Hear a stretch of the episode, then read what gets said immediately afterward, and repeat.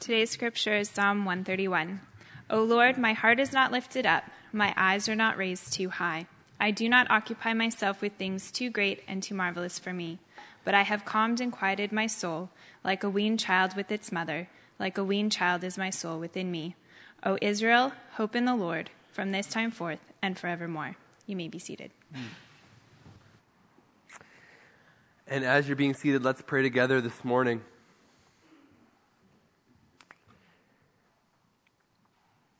Jesus, that is our prayer this morning, uh, that we would be quiet and still before you. But we confess, Lord, that that is not something uh, that we are uh, good at. It does not come naturally to us. And so help us this morning, Lord.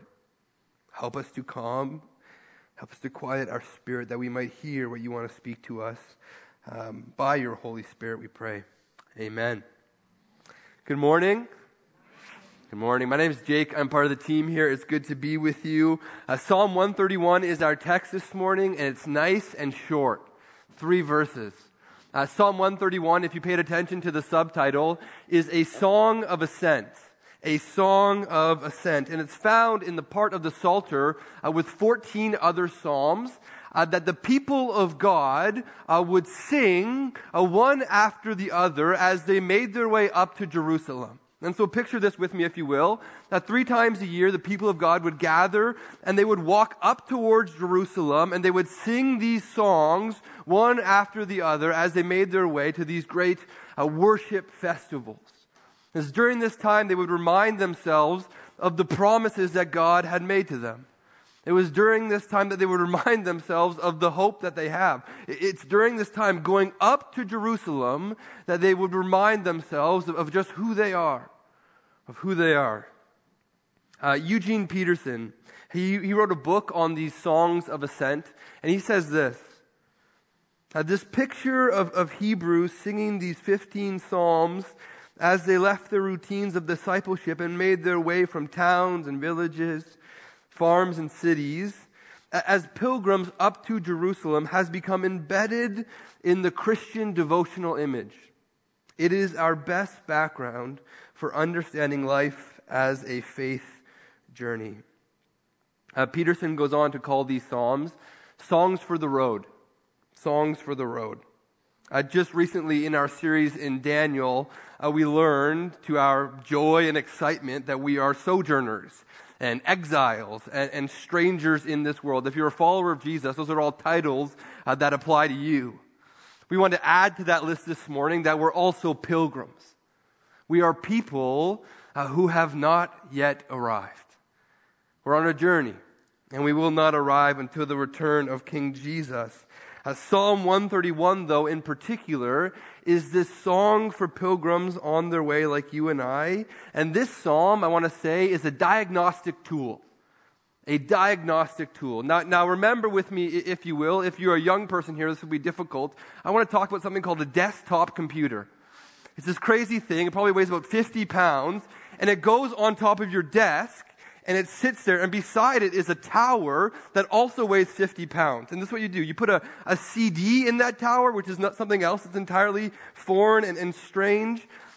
And growing up, I had one of these. And, and we had allotted times. There were four kids in my family. I had my allotted time. I would go on my desktop computer. I would chat on MSN. I know I'm aging myself here. I would chat on MSN and I would run Windows 94. Yeah, mm, mm that's right. Premier program.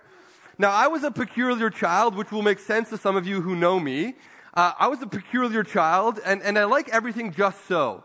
Like, if, if our sticker in the top left corner of our car, like for the oil change, is like one kilometer over what we should be, I'm like, the car's gonna blow up. That's it. We have to get this changed now. We have to do this. I, I, I like things just so, and maybe you can relate to me. If so, we're having a moment this morning. Yeah? Some people can relate this morning. No. no. no. Oh, well, that was a bit aggressive. But this peculiarity, it started at a young age. And so during my time, I had like 30 minutes. And for 10 minutes of my allotted time each day or, or whenever it was, I ran a diagnostic uh, program on our computer. It's one of my favorite things to do. Again, I was a weird, weird, weird child. But this is what you do. You would click diagnose, and I don't know how, if this even works, but you'd click diagnose, it would run the program, it would show you the viruses that are there. People are nodding their heads like, I remember this. And then you would click deal with them, right? And there is nothing more satisfying than clicking that deal with them button, right? And they're just gone like that, right? That was just, oh, I love that. It was, it was, it was like water to my soul. Psalm 131, here's the link. Like, what is that story about?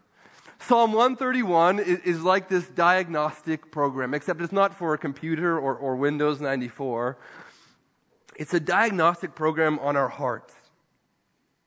Psalm 131 finds those things that make us sick, and particularly those things that make us uh, discontent, and it tells us how to deal with them.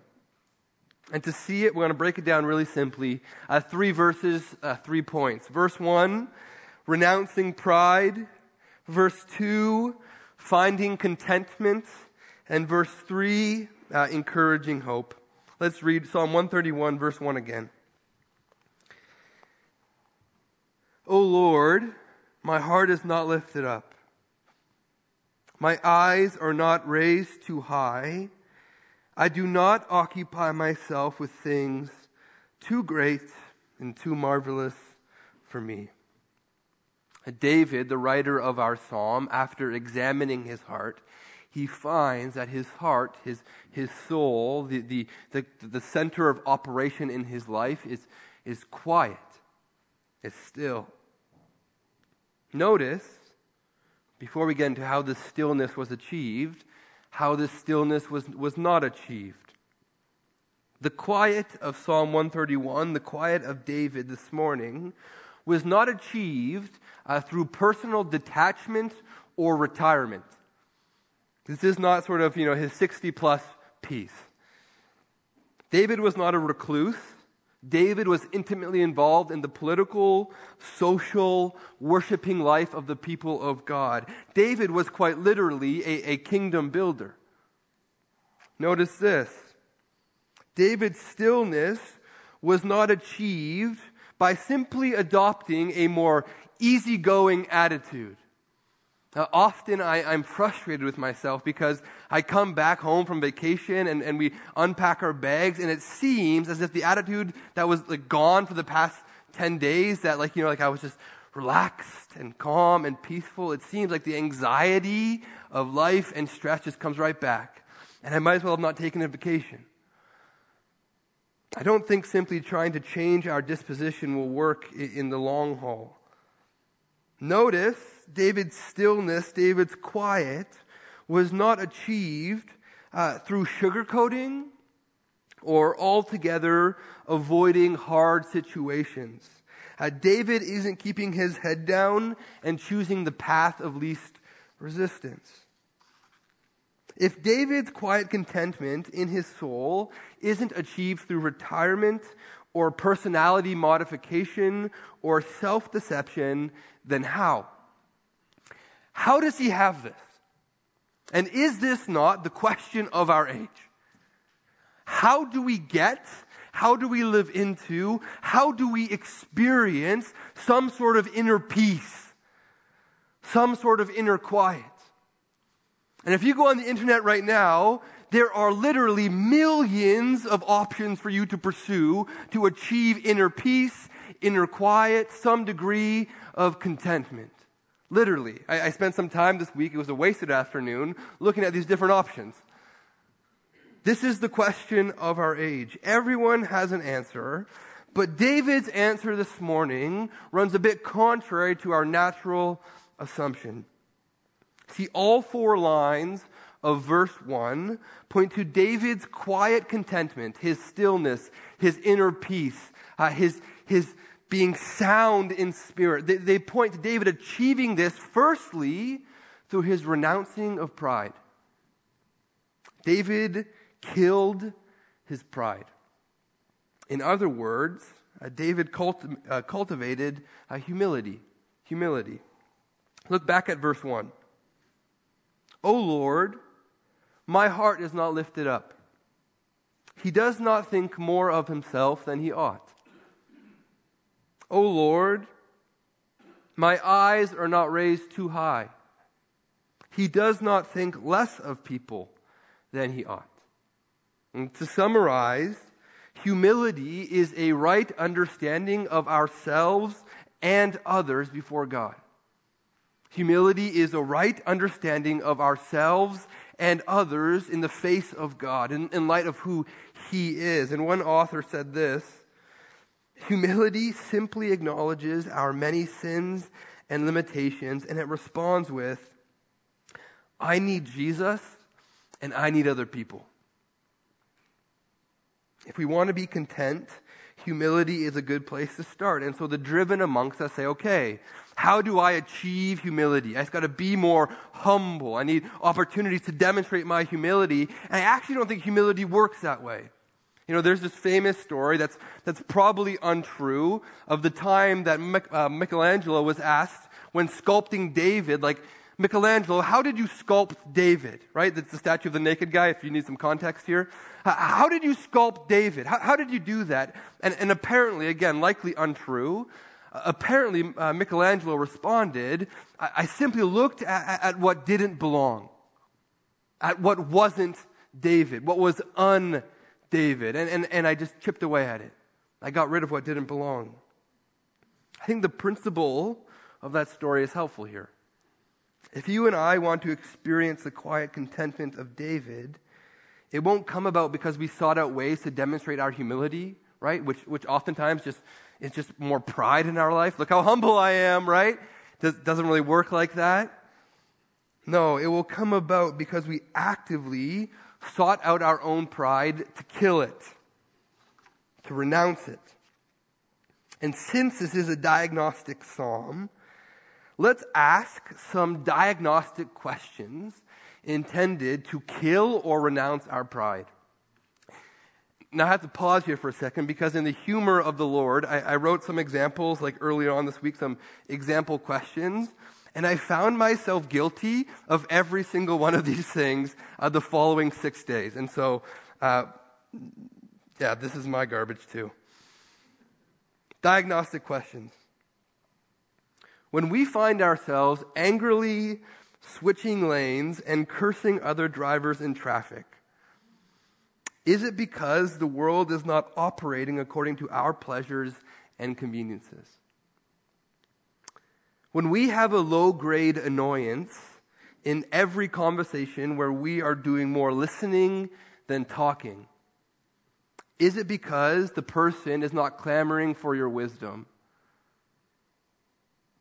When we engage in negative self talk, in fearfulness, in timidity, when we are easily offended, is this just not another manifestation of pride in our life, right?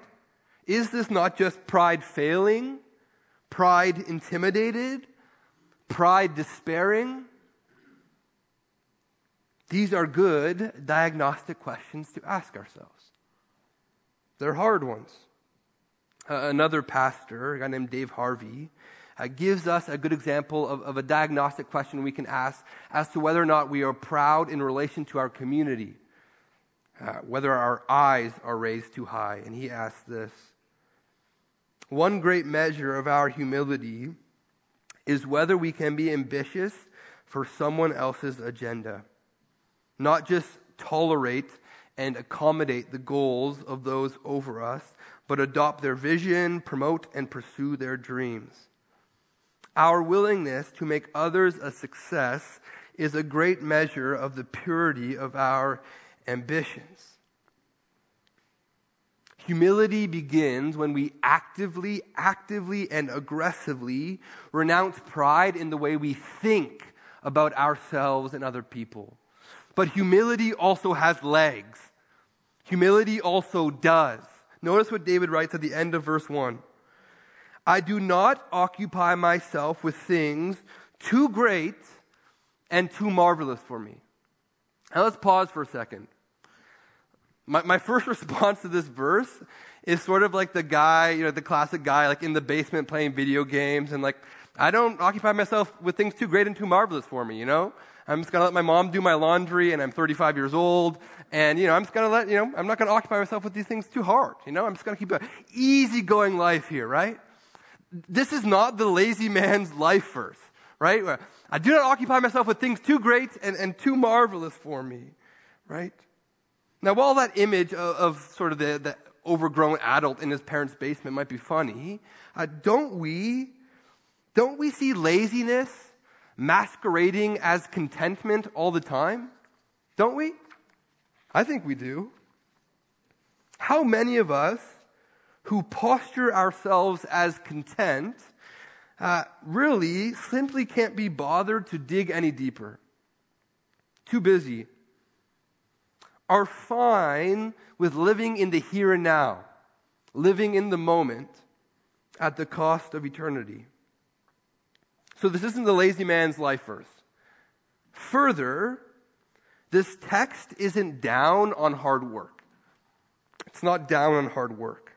As we already saw, David, David was a kingdom builder, right? But David had humble ambition. Humble ambition. David wasn't trying to be God in his work. He wasn't working for David's glory. He wasn't working to distinguish himself from his other people. He wasn't living comparatively in his career.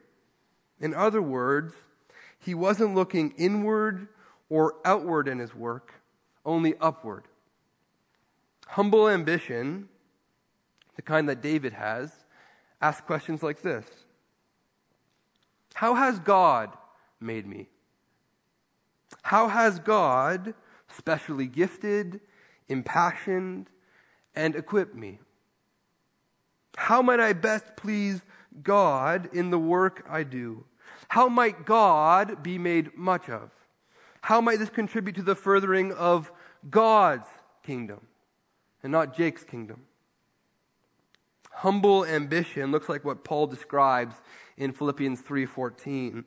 I press on toward the goal for the prize of the upward call of God in Christ Jesus. It's humble ambition. So, if verse 1 isn't a lazy man's life verse or down on hard work, what is David saying? What is he saying? I think David is down on and, and opposed to what we could call uh, unruly ambition. Unruly ambition. Again, Eugene Peterson, he's helpful here. He says this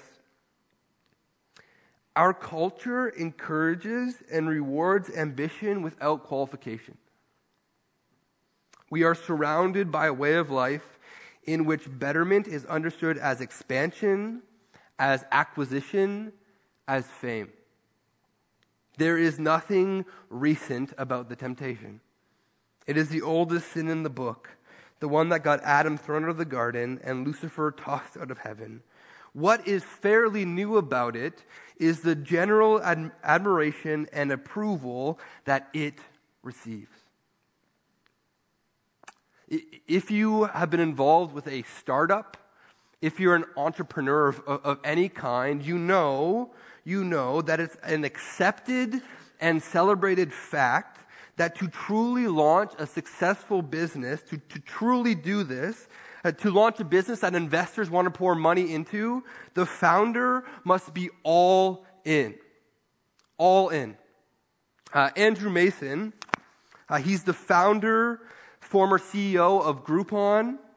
Uh, he, he, once uh, admitted that the people who tell other entrepreneurs that they simply had to get better with time management and, and you can actually have it all. The, the people who say that are all lying. Andrew Mason, this, this founder, uh, CEO, former CEO of Groupon, has said, You can't have it all. It will cost you everything. If you want to be successful, truly successful, it will cost you everything. There is no excess time. And we, as a culture, don't we celebrate and romanticize this? Right? We watch the Steve Jobs biopic and we hear the stories of him in his garage working, you know, 13, 14 hours a day and we hold it up as our mythology. These are the gods of our day. They can work 120 hour work weeks and they never get tired. Their vision is, is, is limitless. They have an answer to every human problem, right? We, we don't need God. We can do it ourselves. We can also think of it like this humble ambition, as opposed to unruly ambition, humble ambition doesn't try to grasp the omnis of God. Uh, Brett said this before, but it's worth repeating. Humble ambition doesn't try to make ourselves omnipresent.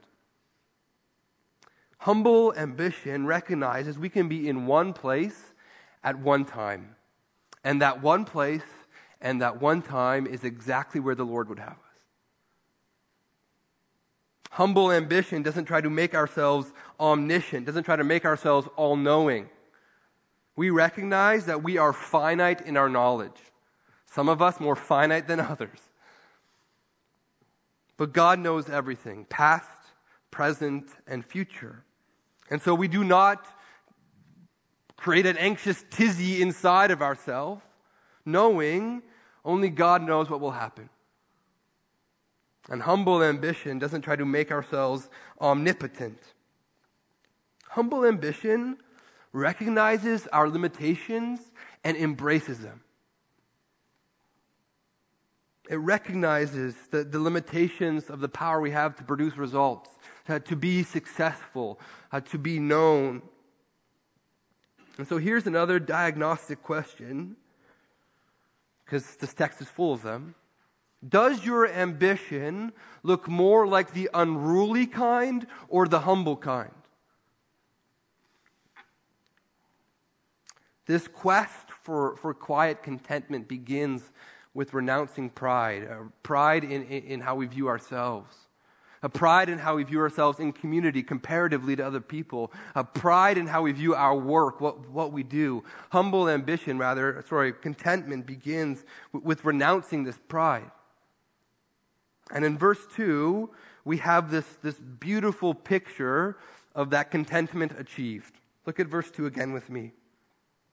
David writes, But I have calmed and quieted my soul like a weaned child with its mother, like a weaned child is my soul within me.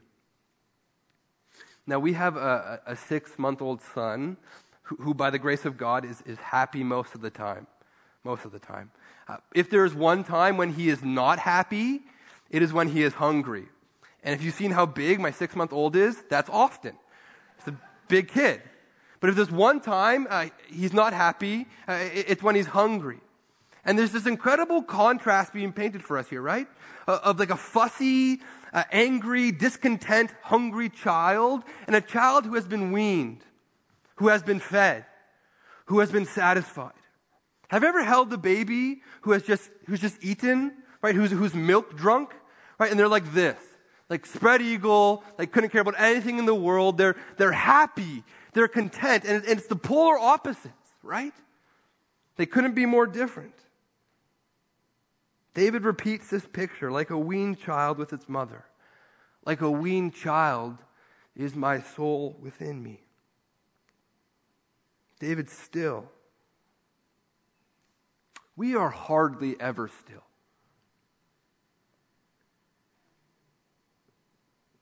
And how will we ever renounce pride and kill pride in our life, notice pride, if we are never still? I grew up in Ontario. I've apologized for this before. I won't do it again. Uh, and, and, I attended a camp uh, in the summertime. And I would go there, and, and in the mornings, I would go out uh, to the lake and uh, with a cup of coffee and my Bible. And I would sit there. And the lake, if you've ever seen this before, it's, it's amazing. The lake was like glass. Now, if, if you water ski, this is like prime time, right? But that's not what I'm talking about. The lake was like glass. It, it, was serene. And it was such a contrast, again, from the chaos of the day to come. Like there'd be campers in there. Later on, there'd be boats on the water, uh, jet skis. Like, like things would be happening. It'd be tumultuous. But there'd be this moment in the morning where the, where the water was like glass. At that time, if, if a fish jumped out of the water, even like halfway across the lake, we'd notice that. I, I, I could see that, right? If, if a water bug kind of like was skipping along the top of it, uh, we could notice that. We, we could see that, right? If, a, if the wind picked up a little bit, we, we'd see which direction it was even coming from. We could notice these things. How will we ever, ever notice pride in our hearts if we never take time to quiet the waters? When was the last time, if even for 15 minutes, for 15 minutes, you sat quietly, you made a note of each strong emotion you felt that day, and then asked this question Lord, in some way, is that strong emotion connected to my pride? Either pride offended, pride intimidated. Somehow, Lord, show me that. When was the last time we, we, we took stock of our careers, our, our, work, and said, Lord, am I going forward here uh, full of unruly ambition or, or full of humble ambition? Now, again, I'm, I'm a new parent, so I'm not saying these things naively. Not, I recognize we live busy lives, full lives. This will cost us something. We will have to say no to something in order to say yes to, to quieting our hearts and assessing where there is pride here. I'm not naive to that. But don't mishear me.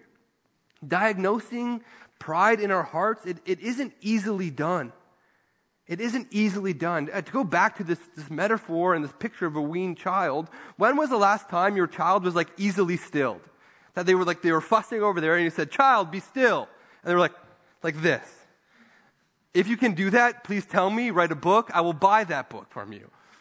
It doesn't work like that, right? It, it, takes, you know, rubbing of the back and, and feeding and, and sort of burping. It takes a lot of work to, to still a, a fussy and discontent child. So too will this take work in our lives, in our heart, to create space for us to see our pride. Now, Charles Spurgeon he took a look at this psalm and he taught on this psalm and, and, and he preached on this psalm and, and he said this Psalm 131 is one of the shortest psalms to read, but one of the longest to learn. We want uh, contentment and peace and inner quiet like this. We want it instantaneously. I want peace now. As paradoxical as it sounds, we must fight for quiet contentment. We must fight to remove the chaos and noise of our pride. We must fight to believe that our Father wants to meet us in our time of need. We must fight to become like little weaned, content children, attuned to the things of our heart. We've got to fight to do this. And if this sounds like it's all hard and depressing and sad, in part it is. The life of a pilgrim is a life of death and fighting. But as our text will show us next, it is also a life of resurrection hope. I want us to see this. Renouncing pride, finding contentment, and now verse 3, encouraging hope. Read verse 3 with me again. O Israel, hope in the Lord from this time forth and forevermore. I want to read that again. When you have three verses, you can do that, right? O Israel, hope in the Lord from this time forth and forevermore. The secret to, to quiet contentment is not just renouncing pride in our life, we have to put our hope somewhere right? I want to close this morning by looking at the who, the what, and the when of our hope. The who, the what, and the when of our hope. And so, first, the who of hope. And David writes, O Israel, hope in the Lord. Hope in the Lord. Psalm 131 only makes sense. You should only listen to it if your hope is in the Lord. Is in the Lord. The renouncing of pride, the getting out of the way, the humble ambition, these are all right and good responses to the God who is Lord, who is Yahweh. The hope in the Lord then is to remember several things about the Lord. First, it is to remember that He alone is worthy of all of our worship. Now, Deuteronomy uh, 6, 4 to 5, this was the, the central uh, confessing, worshiping text of the people of God. They said this Hear, O Israel, the Lord our God, the Lord is one. You shall love the Lord your God with all your heart, and with all your soul, and with all your might. And to hope in the Lord for David and for us is to acknowledge that he is the one and only true God who is worthy of our worship. But to hope in Yahweh is also to remember that he is holy. He's holy. When Yahweh speaks to Moses, do you remember that story? Speaks to Moses from the burning bush and instructs him to take off his sandals because the ground is holy. The ground is only holy because Yahweh is there. At Mount Sinai, do you remember that story?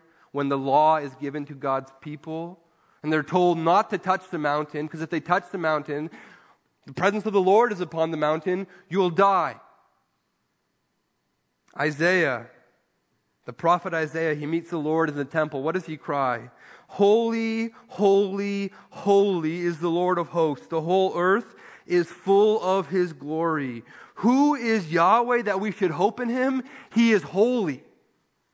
He is holy. Not only is he separate from us, unblemished by our sins, he is the Holy One who, like he did with Isaiah, touches our lips with a burning coal and purifies us. He is wholly other. Where we fail, he succeeds. Where we create chaos and noise, he brings order. Where we lack insight, he sees clearly. Where we groan, where we mumble, he's faithful. Perhaps we've been slow in renouncing our pride because we haven't beheld the glorious truth of who God is. To borrow an image from the Apostle Paul, uh, we think ourselves special, better, or pretty because comparatively, we are the prettiest pot on the shelf. All the while forgetting there is a potter who made us. The Lord, the Lord, the Lord, alone worthy of our worship, the Lord who is holy. He is the who of our hope. But what are we to hope for? The what of our hope. The Lord, who is the one true God, is also the Lord who has acted and will act in history. Uh, in fact, the Lord acts precisely because, precisely for the reason that others would know that He is the Lord.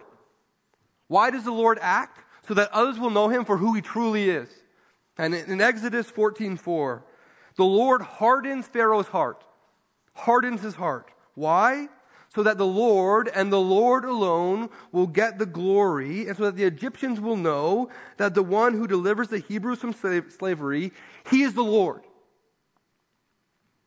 But it's not just for the Egyptians' benefit. In Deuteronomy 4:35, we're told that he acted in delivering his people so wonderfully, so mightily, that they also too might know that he is the Lord. Deuteronomy 4, to you it was shown, O people of God, that you might know that the Lord is God, there is no other besides him. Yes, the Lord acts for our good, and we can trust that. But ultimately, the Lord acts for his own glory, that people might know that he is the Lord. See, Psalm 131 tells us, sort of just generally in its brevity, to, to hope in the Lord. And sometimes in that ambiguity of, you know, like hope in the Lord, we, we can lose it, right? Okay, uh, I'm, I'm hoping, right? Thankfully, before Psalm 31, 131 comes Psalm 130. Now remember, these psalms were likely sung one after the other as the people of God went up to Israel, sorry, went up to Jerusalem. They would sing these psalms, and in Psalm 130, we find particulars. So this morning, if you're wondering, what exactly should I hope in the Lord for? Psalm 130 is a great uh, text to show us particulars. And it will come up on the screen behind me. And they didn't bold and italicize them, but that's okay. I'm going to just pause and just stop on each thing that is inviting you to hope this morning. Let me pause. Out of the depths I cried to you, O Lord. O Lord, hear my voice. Let your ears be attentive to the voice of my pleas for mercy. If you, O Lord, should mark iniquities, O Lord, who could stand? Look at verse 4. But with you there is forgiveness, that you may be feared. I wait for the Lord, my soul waits, and in his word I hope. My soul waits for the Lord, more than watchmen for the morning, more than watchmen for the morning. O Israel, hope in the Lord. For with the Lord there is what? Steadfast love. And with him is plentiful redemption. And he will redeem Israel from all his iniquities. Uh, after walking the reader through this exercise, one author simply says, You will not go wrong if you fulfill Psalm 131 3 by living out Psalm 130. Who is our hope? The Lord in all his glory and splendor and might. He is our hope. And what is our hope? That the Lord, who is glorious and wonderful and mighty, will act for our good, but ultimately for his glory. And now we come to the when. When are we to have this hope? Verse 3 again. O Israel, hope in the Lord from this time forth and forevermore. From this time forth and forevermore. It is hope for today, but it is also hope we will enjoy forever. And how is that possible? You know, maybe when we first read this text this morning, uh, you, you thought of someone in your life who, who sort of exemplifies this sort of quiet contentment. I, I know for myself, as I read through this text, I thought of people. People came to mind. I thought, yeah, I think they exemplify this. I, I think they live this out. But we need not go far down that road before we recognize that the people in our life ultimately fail us, right? The most content among us are still anxious at times. The most content among us are still angry at times. The most content among us still deal with pride in their lives. So, who fulfills Psalm 131 perfectly? Who is Psalm 131 truly about? And if you've been in Sunday school before, you know the answer. It's Jesus. Psalm 131 is describing perfectly Jesus. And to see this, we go to Matthew 26. In Matthew 26, we have this famous scene of Jesus in the Garden of Gethsemane. Jesus, right before his crucifixion, Jesus entrusting himself to the Father like a weaned child. Look at Matthew 26, verse 38. Then he said to them, My soul is very sorrowful, even to death. Remain here and watch with me. It's not too much to ask of his disciples. And going a little farther, he fell on his face and prayed, saying, My Father, if it be possible, let this cup pass from me. Nevertheless, not as I will, but as you will. But the disciples abandon him. They go to sleep. If ever Jesus needed their companionship, it is now. If ever Jesus had reason to be discontent, Lord, look at these students you've given me. This is my whole ministry. If the gospel is going to go forward, these are the people you want to entrust it to. These are the big A apostles. This is it. Jesus does not curse God for the ragtag students he's been given. Instead, we read in verse 42 Again, for the second time, he went away and prayed, My Father, if this cannot pass unless I drink it, your will be done. And again, what? His disciples fail him. But don't miss this. Again, Jesus entrusts himself to the Father. Verse 44. So leaving them again, he went away and prayed for the third time, saying what? The same words again. In other words, he entrusted himself to the Father again.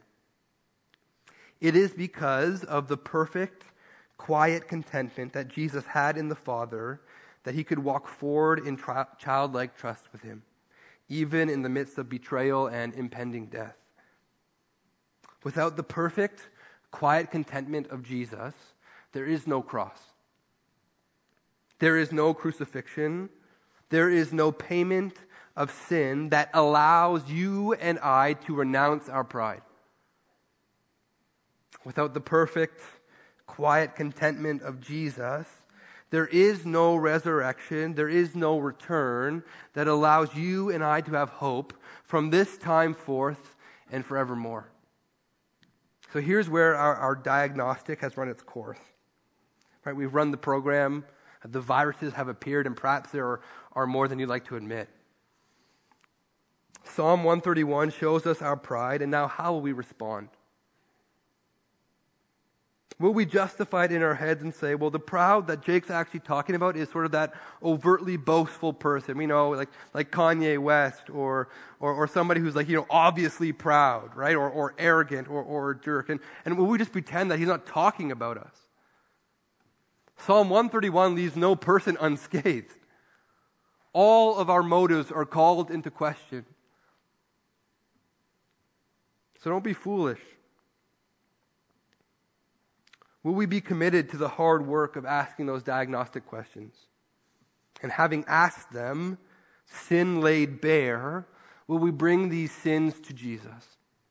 Jesus, who was perfectly content all the way to the cross. Jesus, who was perfectly content that we might have hope today. Renouncing pride, finding contentment, encouraging hope. Would you stand with me as we respond this morning? Thanks for listening.